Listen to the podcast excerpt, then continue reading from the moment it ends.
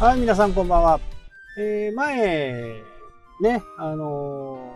ー、文明病っていうね、新しいこう、世界になってきて、いろんなところにね、ストレスがかかってるんじゃないかっていうようなことをね、説明したと思うんですけど、紹介したと思うんですけど、こう、やっぱりね、自分のこう、体調管理っていうのは、自分でしかわからないですよね。人にどこが痛いって言っても、まあ、分かってくれてるのかくれてないのか、本当の痛みは分からないですからね。えー、この辺は自分にしかこう、分からないことなんで、まあ、体調の管理っていうのはね、こう自分でしっかりしていかなきゃならないっていうふうにね、いますよね。で、僕ね、昔からなんか自分の、こう、リズムっていうか、生活リズムっていうのはまあ、これはっきりはわからないんですけどね、36時間か48時間。これがね、なんか一つのサイクルのようなね、えー、気がしてならないんですよ。なので、まあ、1日ぐらいね、全然寝なくても、全く問題ないんですよね。まあ、睡眠はいっぱい取った方がいいっていう風にはなってるんですけどね。えー、僕の場合は、まあ寝ないでも全然平気なんですけどね。ただ、まあ、丸一日寝ないね、となると、やっぱりこう、次の日にね、ガッとそれがしわ寄せになって、8時間とかね、えー、延べ10時間とか、まあ、そんな感じでは寝るような形にはなるんですけど、まあなんか、あのー、ショートスリーパーではないんですよ、全然。もう本当8時間ぐらい寝ると気持ちがいいなっていう風な感じですかね。で、田舎暮らしになってね、また、なおさらなんですけどね、もう10時には寝てたりします。早い時はね、8時とか9時とか、まあそんな時間からね、えー、寝たりするんですけど、これからどんどんね、日が早く昇ってくるんで、まあそれに合わせてるわけじゃないんですけどね、もう眠たくなったら寝るみたいなね、えー、感じですね。で、まあ今日なんでこんな話をしたかっていうと、今ね、ウェブサイトを1個作っていて、まあ大体2日ぐらいでね、おおむね出来上がってるんですけど、これを作っていく時にね、こうなんか、うーってこう思うじゃないですか。何でも仕事をやっていったりするとね。なんか、お腹いっぱいみたいな、もうやーみたいな感じ。まだできてないにね、途中でいやーって言った時にね、ちょこっと寝るんですよね。まあそういう環境がね、えー、許せば、もう寝るのはね、本当におすすめ。一人でやってるような方であればね、ちょっとこう、仮眠をする。で僕の場合はもう仮眠じゃないからね、真面目だから、布団の中入りますけど。で、あと、まあそれが、もう疲れた時、目がね、しょぼしょぼしてきた時とか、あとはあの、行き詰まった時。で、行き詰まった時に寝るのはね、本当にこう、おすすめです。まあ、僕も結構ね、あの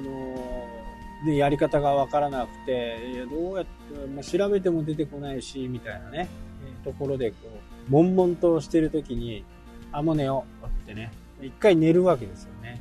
でも、多分脳はね、なんかいろいろこう、探してるんですよね。で、パッと目が覚めたらね、あ、この方法があったかっていう風な感じ。ああ、そうそう、この方法があったよな、じゃあ試してみよう、みたいなね、えー、感じで、パッとこう、ひらめいたりするわけですよね。それも、こう、ちょっと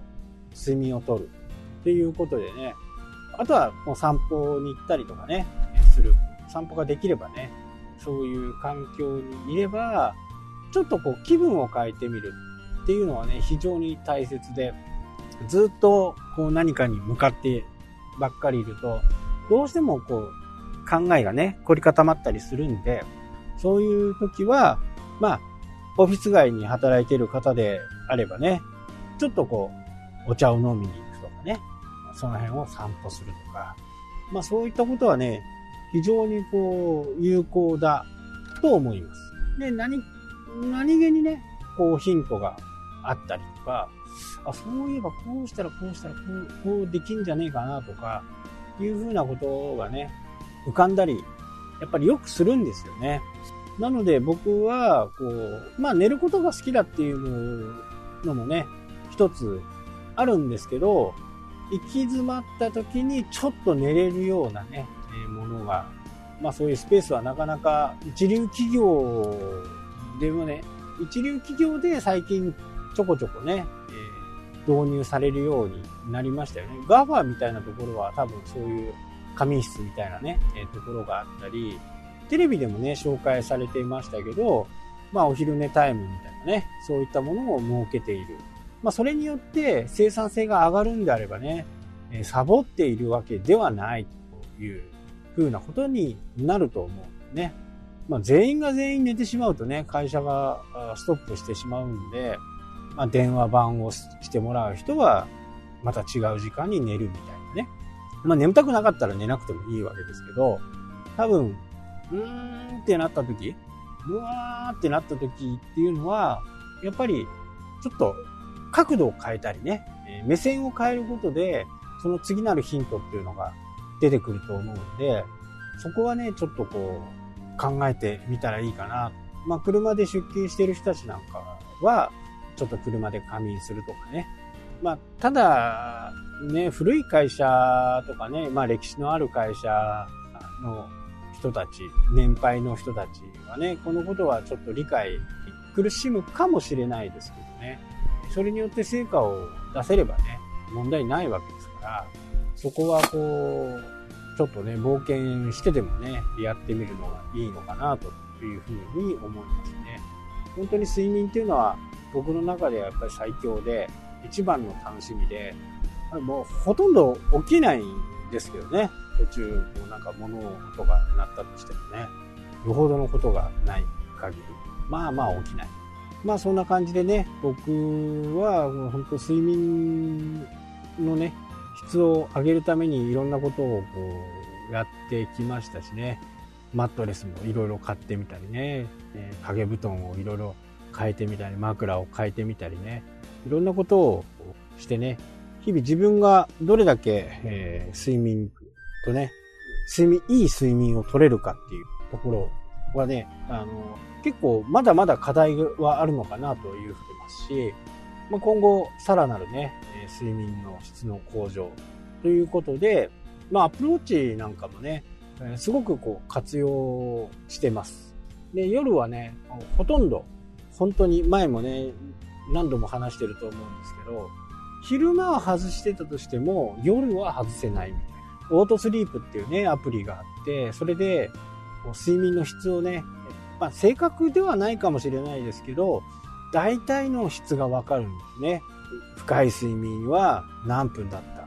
た。浅い睡眠は何分だったとかね。えそういったものがあるんでね。今度はあの、新しいやつ、シーズン6、え、今6、え次だと6だと思うんですけど、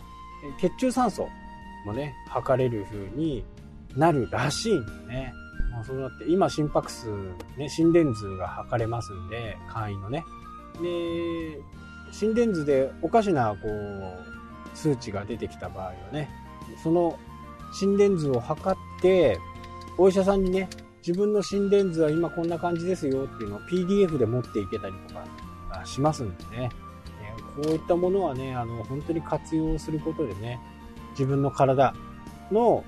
変化ですね。そこに、こう、どれだけ自分の体ですからね。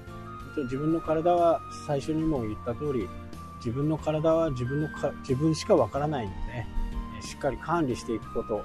なんか今日は心臓がドキドキするなとかで思えばね、そういったものを見てみる。心電図を測ってみるとかね。そういったことで自分の体から発せられるサインっていうのは、非常に人間の体って優秀にできてるんでね。必ずどこかにシグナルが送られているはずです。そのシグナルをね、しっかりキャッチして、まあ、長生きしたいからやってるっていうわけではないんですけどね。まあ、自分の体は自分でこう管理していこうっていう、まあ、そんな感じ。あとは、ね、朝起きてね、気持ちく、気持ちよく起きたいわけですよね。なんか、あーとかってね、起きるの嫌だっていうよりはパッと起きてね、朝からすぐ行動するみたいなね、えー、そんな感じが僕はいいかなと思っています。はい、というわけでね、今日はこんな感じで終わりたいと思います。それではまた。したっけ